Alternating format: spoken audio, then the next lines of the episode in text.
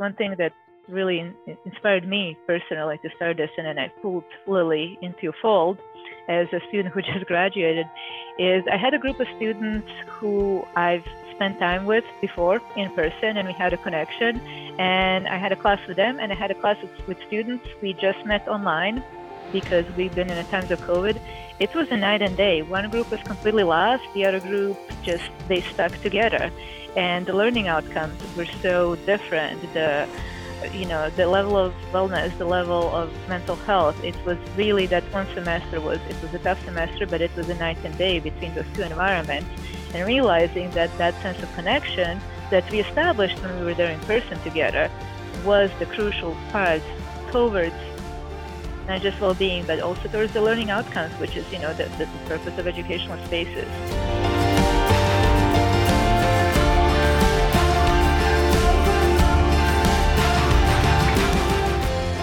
Welcome to the Wonder Podcast. This is CCB, your host, and I am delighted to introduce one of our 2021 Wonder Grant Award winning teams. Uh, there's an amazing amount of work that has gone into the project from Artique Art and Architecture, and I'm sure you're going to want to just go find their project uh, package and check out their website because it really is spectacular. Having said that, I'm going to turn it over to Marana from uh, Artique Art and Architecture to introduce herself and start talking about the project. Thank you, CCB. So, uh, thank you so much for having us here. Uh, a little bit about our team. So, Artique is an architectural firm that specializes in educational environments. So, we do anything from pre K to 14 uh, we also do a lot of community projects like community health clinics, a lot of nonprofit projects. But as you might have intuited from the name, we also do a lot of public arts. So a lot of community involvement in the things that we do. And uh, and on our team, we uh, we had a couple of really amazing people. So Lily here is with me today. But in addition to that, we have Gayatri, who is an architect with decades of educational architecture experience. And also, we, we had a cultural mix. So, Gayatri coming from India, being educated there. Uh, myself, I'm coming from Europe, being educated there, bringing that cultural background. We had uh, two local team members, uh, Vanessa Williams and Allison Hook. They are both San Jose natives for multiple generations with a lot of educators in their families, so some educational background there. Uh, I'm going to let uh, Lily introduce herself, but as far as I go, I so I'm an interior designer with long experience, actually not so much in educational design. I, have done everything from corporate healthcare, hospitality, and so on. And I came to educational architecture because I've been an educator myself for over a decade now with San Jose State. And that experience has made me want to actually improve and design educational environments. And then Lily, can you tell us a little bit about yourself? Oh, sure. Thank you, Marana. Thank you, CCB. My name is Lily. I'm an interior designer from Artique. Um, I came from a very diverse background. I had worked as a software engineer and a school counselor in the past. And I entered interior design field uh, by coincidence and fell in love with this profession. Um, I feel that my previous working experience in educational field resonates a lot with Artique's design specialty, the educational facilities, schools, um, and my coding and academic experience definitely helped a lot with the research work and the completion of the paper and the website. Well, I didn't know your background, Lily. So, uh, congratulations all of Artique Art and Architecture for the um, amazing work that you put together on this particular project. So I want to start by asking, you know, kind of you've given a background of who you are and what your interests are, but if the project is building community and learning environments using evidence-based um, des- design process, uh, why was that so important? Why is the the nature of community uh, so important in the learning uh, and educational environment? Really, our starting point was have to turn a little bit back. So what, uh, where did we start from? Is uh, well, we were in a in the middle of COVID, as everybody else. And uh, it wasn't the lack of connection that we were missing. We were all plugged in 24/7. I was teaching. I was, you know, we had the we had the office going. We were trying to keep everybody connected, but a lot of people, and I felt this from my students especially, but also from my coworkers, we were feeling all alone in a world and plugged in 24 7 and it's it was a really really horrible feeling. And it started thinking it started thinking what it is what it is that we were missing because we couldn't say that we were missing the connection. But it's really belonging community and it was very very hard to get work done without that deeper connection and we did a lot of things as an office first internally to create that sense. And I, I also I have to admit there was so much struggle with the students, and with the students there was a big difference. One thing that really inspired me personally to start this, and then I pulled Lily into fold as a student who just graduated, is I had a group of students who I've spent time with before in person, and we had a connection. And I had a class with them, and I had a class with, with students we just met online because we've been in a times of COVID, it was a night and day. One group was completely lost, the other group just they stuck together, and the learning outcomes were so different. The you know the level of wellness the level of mental health it was really that one semester was it was a tough semester but it was a night and day between those two environments and realizing that that sense of connection that we established when we were there in person together was the crucial part towards not just well-being, but also towards the learning outcomes, which is, you know, the, the, the purpose of educational spaces. And that's why we started. And, uh, you know, and then Lily came with her with her research background and uh, did a little bit of research on it. And Lily, can you share what you found out when you did the academic research of the importance of community? Yeah, yeah. Uh, like first of all, as a former educator and a current interior designer, I strongly believe in the connection among the built environment, community formation, students' growth and well-being. And then when I was searching on the internet for literature support, I came across a journal article. It was written by Eric Schaps in 2003. He explained the four approaches that to strengthen students' sense of community, uh, which are cultivate respectful relationships, emphasize common purpose, and provide opportunity for collaboration, cooperation, and provide chances for autonomy and influence.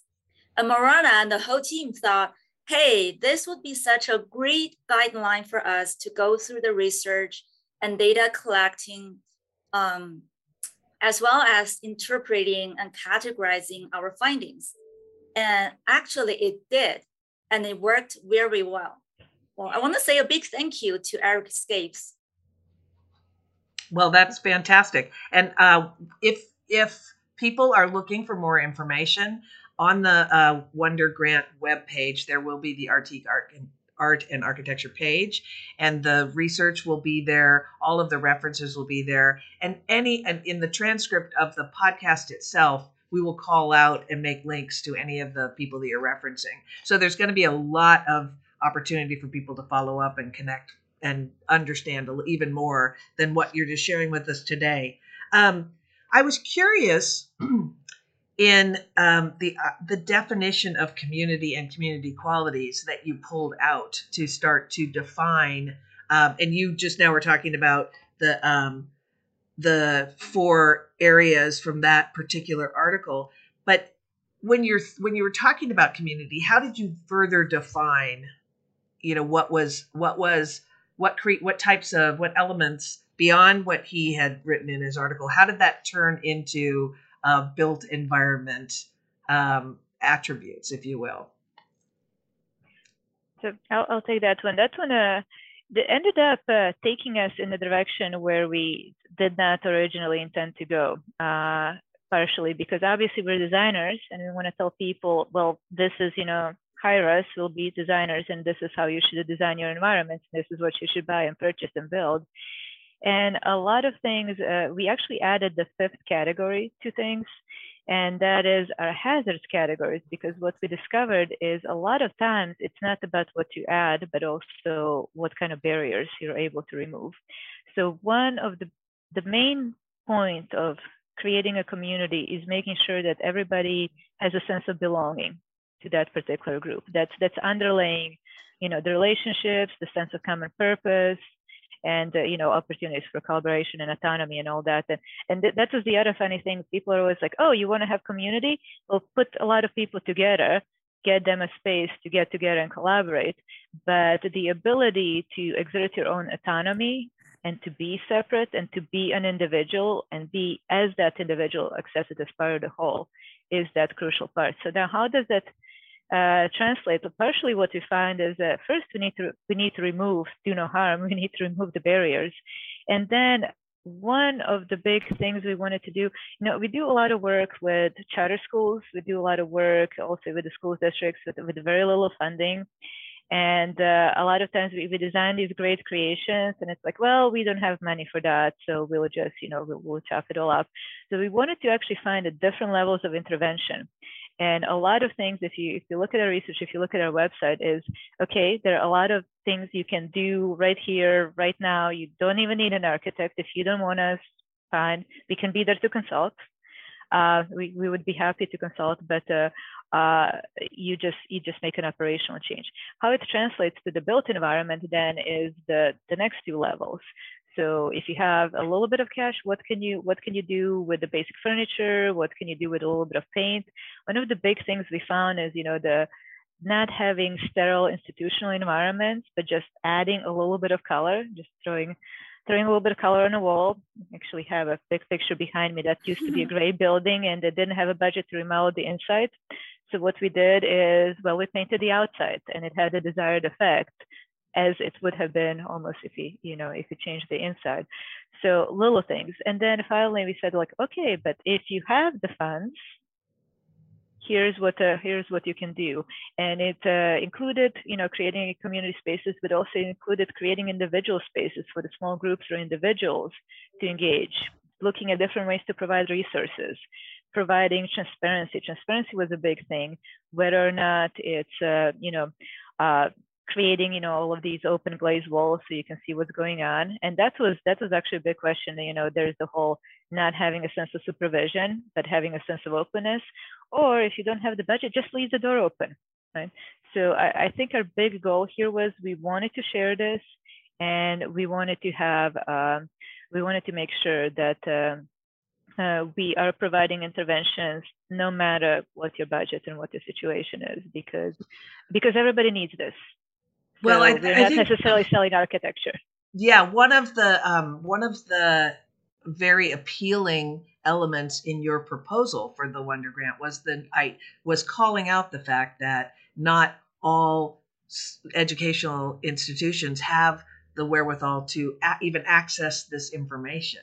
So they they might not even know what opportunities they have because they haven't been plugged into uh, an, an architectural conversation and or just a, a community development conversation. So it, it's great to think how much work you did to make this so accessible because it certainly is and i think people are going to be very impressed.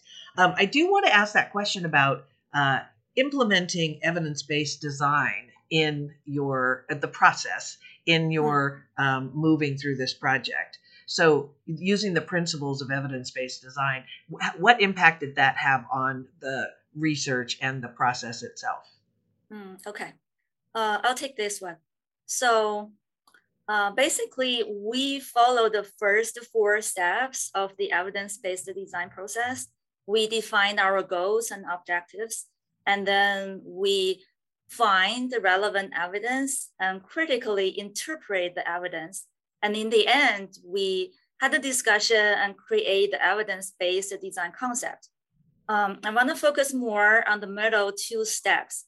So we started with a literature review because we want to have a strong support of our point of view. There are uh, there are theories from early years like Maslow's hierarchy, Dunn's learning style model, and there are different educational pedagogies like Montessori, Waldorf, uh, for the recent research, um, they all, a lot of research explain why building community in schools is, is important. And they also explain how the built environment is adapting.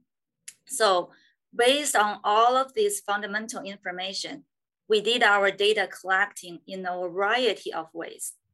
Um, we interviewed designers, educators, school admins, operational people, and also students um, to get in-depth and very specific, specific ideas and comments. And then we send out questionnaires to them to get a more statistic data. Uh, other than that, we also did case studies for West Valley College and Summit Denali High School. So I went to West Valley College for school and I really know our design building, the Silker building. It is designed very well. So we have different sizes of collaboration space. We have several open lounges and we have small rooms for students uh, to, to work together, quiet rooms. And we also have the larger conference rooms for students. Like there, the booking system was also amazing.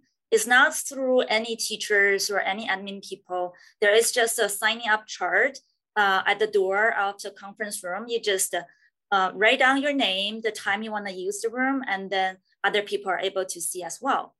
So that's the case study part. Um, both school, they, they, they both have the good designs that incorporate um, good elements that foster community formation.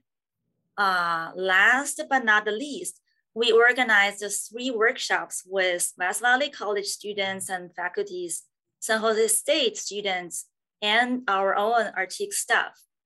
Um, so after this part, we did our interpretation part. We had three to four uh, internal work sessions with our research group. That's a time for us to analyze, interpret our data. And finally, um, remember earlier we were talking about uh, Schaps's four strategies. So we break those down for each big strategy. We came up with seven to six specific strategies. And then later on, we provide interventions in three levels for each of those. That is um, roughly how we did, we conduct the research. That's the process. Okay, I just have to say, every time I um, I spend more time thinking about this, did you do anything else while you were working on this particular project?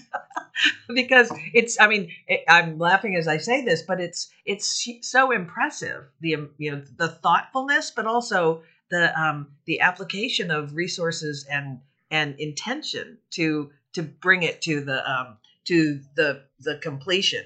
Now, I want to say. Um, knowing it was COVID time, knowing that um, there was there were distrib- distribution challenges or connections with people, how did that impact your um, your your process? Did you did you have any hiccups because of accessibility or? Actually, so I'll I'll take that one. Uh, we I think decided early on that uh, okay, uh, there's COVID, we cannot get groups of people together inside. And actually, one workplace helped us uh, because our decision was let's take it outside. And oh yeah, look at that! They have fantastic outdoor space that's perfect for collaboration workshops. So one workplace was nice enough to host us with our group meetings, and uh, uh, and and people were uh, we had a our own team and then we also had a couple of groups of students. I brought my students from San Jose State, and then we had a group of West Valley students. Uh, people were so happy to be in person, especially West Valley was not having any in-person classes at that point in time. Our office was closed. Uh, so when we said like it's going to be safe, we're going to be outside. Do you want to come? There was this level of enthusiasm. Oh, like yeah, well, missing the connection. And then there's going to be food, which we actually found if you go through our findings. One of the you know, the big findings is uh, bring uh, bring coffee and snacks, and the community will come. I think the direct quote was, uh, and this is from West Valley, is coffee makes me feel welcome.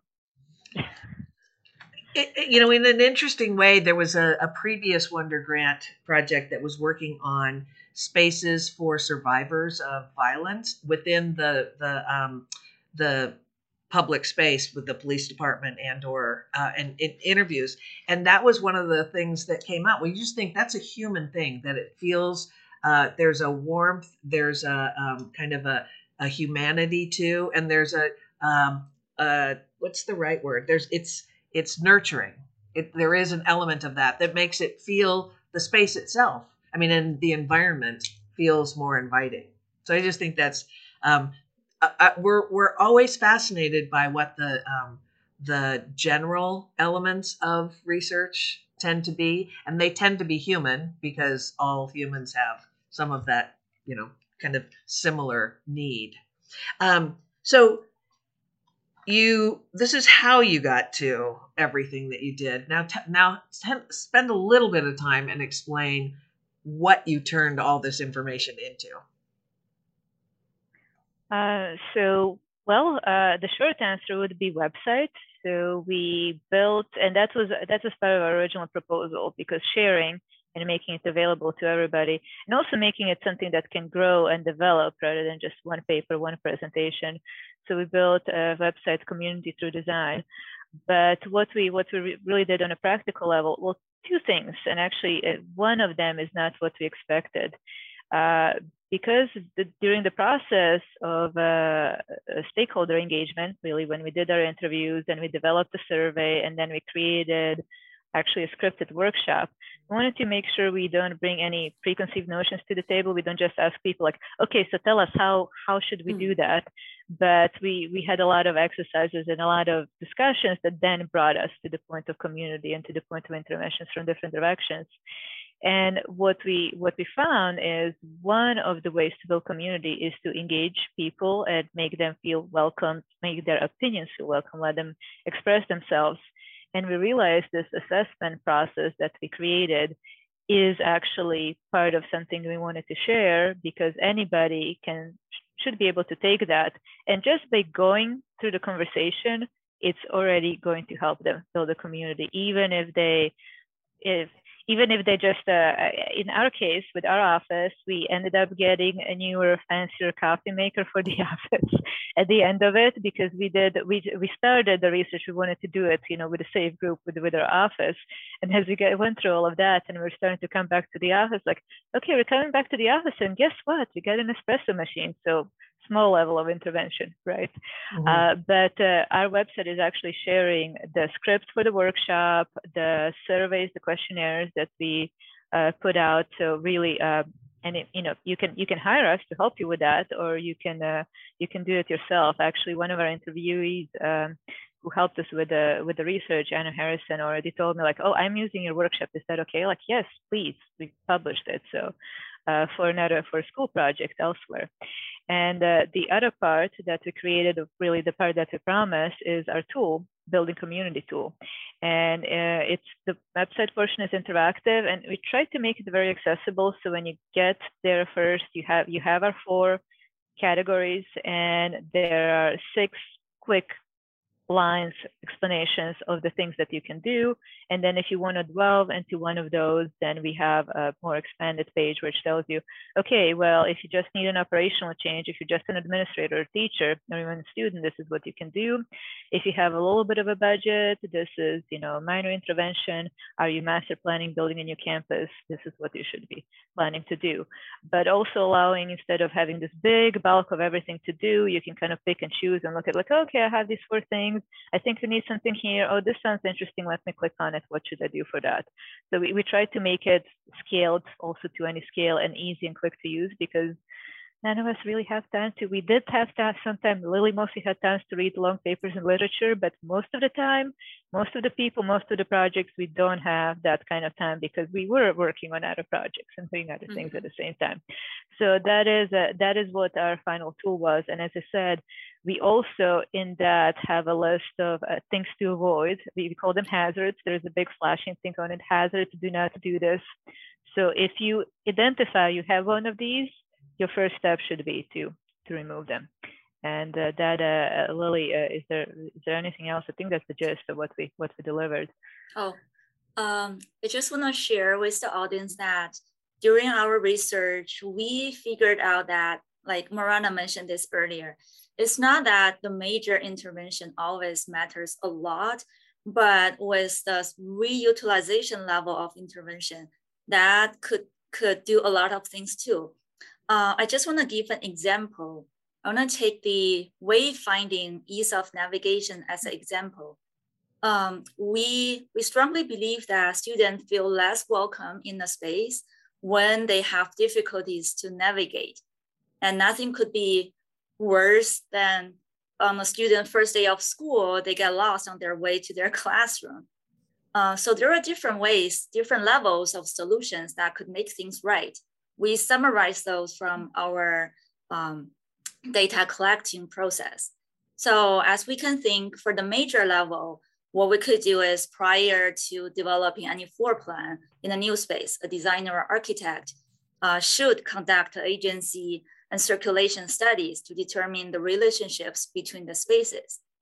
And this is also are normally restricted on the location of the building or the area of the building or even the budget. But then move to the minor intervention level, there will be a lot of things for you to be able to do. For example, simple things, color of the flooring, color of the walls, or some lighting fixtures.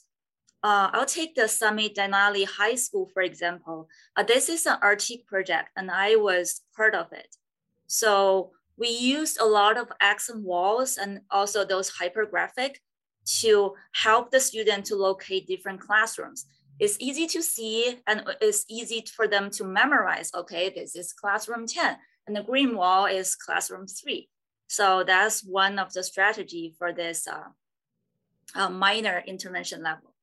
And saying the reutilization intervention, it could be uh, simple, simple temporary signage, or even a piece of paper, you print a very temporary signage on the first day of the school, post it on the wall, or even involve the student volunteers to show the new students or the guest, okay, here, where, where can you find the room or where are the bathrooms, things like that. And this could be at very minimum cost, but could be very effective. So all of the specific strategies, we provide those three levels of interventions. And this is an ongoing project for us as we design, uh, as we do more design and more research, I think we'll add more information to enrich this website tool for everyone. So the, I just have to say it's um, the, the, the depth and breadth of the the approach that you took is very impressive. The output is I, I'm going to be curious to hear because we will, of course, hear feedback. But it's it's amazing to look at in the amount of time that you had the um, the the amount of organization and um, and formation of the the information in in an uh, accessible manner is it's beyond impressive. And I was talking with with uh, your coaches uh, and I- explaining my awe and looking at your your proposal. I mean, the research and um, and they were they were also uh, extremely complimentary. So as a um, as a Wonder Grant Award winner, it's it's incredibly heartwarming to know that the information that you have uh, that you have provided to the entire community, if you're talking about community building, um, you've done a darn good job. So I'm going to say congratulations again. Um, very impressive. And thank you so much. Is there anything else that either one of you want to share that we didn't talk about um, as like kind of a final uh, note to the audience, something that they should be aware of? Uh, well, I had a couple of final words. I always uh, train my students that you shouldn't end on that's it. Have a final statement.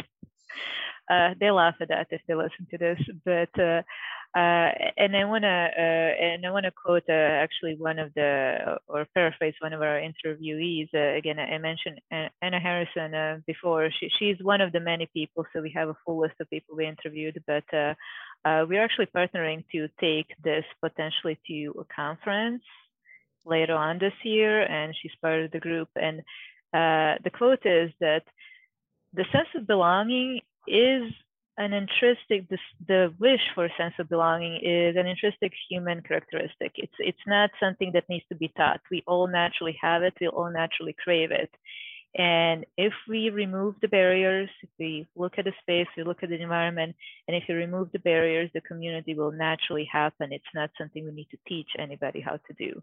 And the best starting point is really to get the people as we be calling them stakeholders, get the people, get everybody who is affected, get them together and allow them to talk and to express themselves and convey their own experience. And just by listening, just sitting down and listening and taking note, uh, uh, that you know that is the most basic thing you should all do to take to take anything away from all of the research. And then, you know, if you want any specifics, check out our website or reach out to us. We would be very happy to help. Thank you very much, Marana. Um, Lily, anything else? Oh, yeah. So we have all the questionnaires, our workshop material on the website.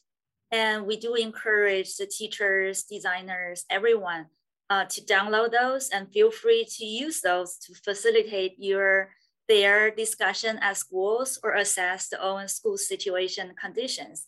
And at the contact page, feel free to leave us a message and just keep connected.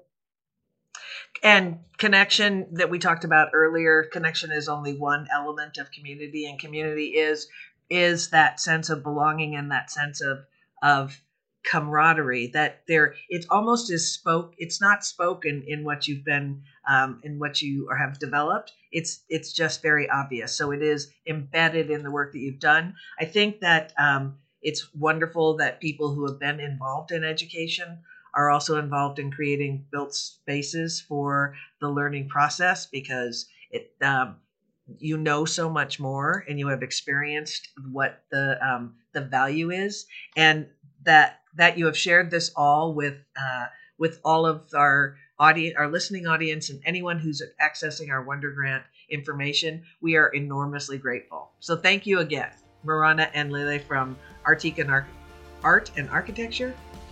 Good job. Thank you. Thank you.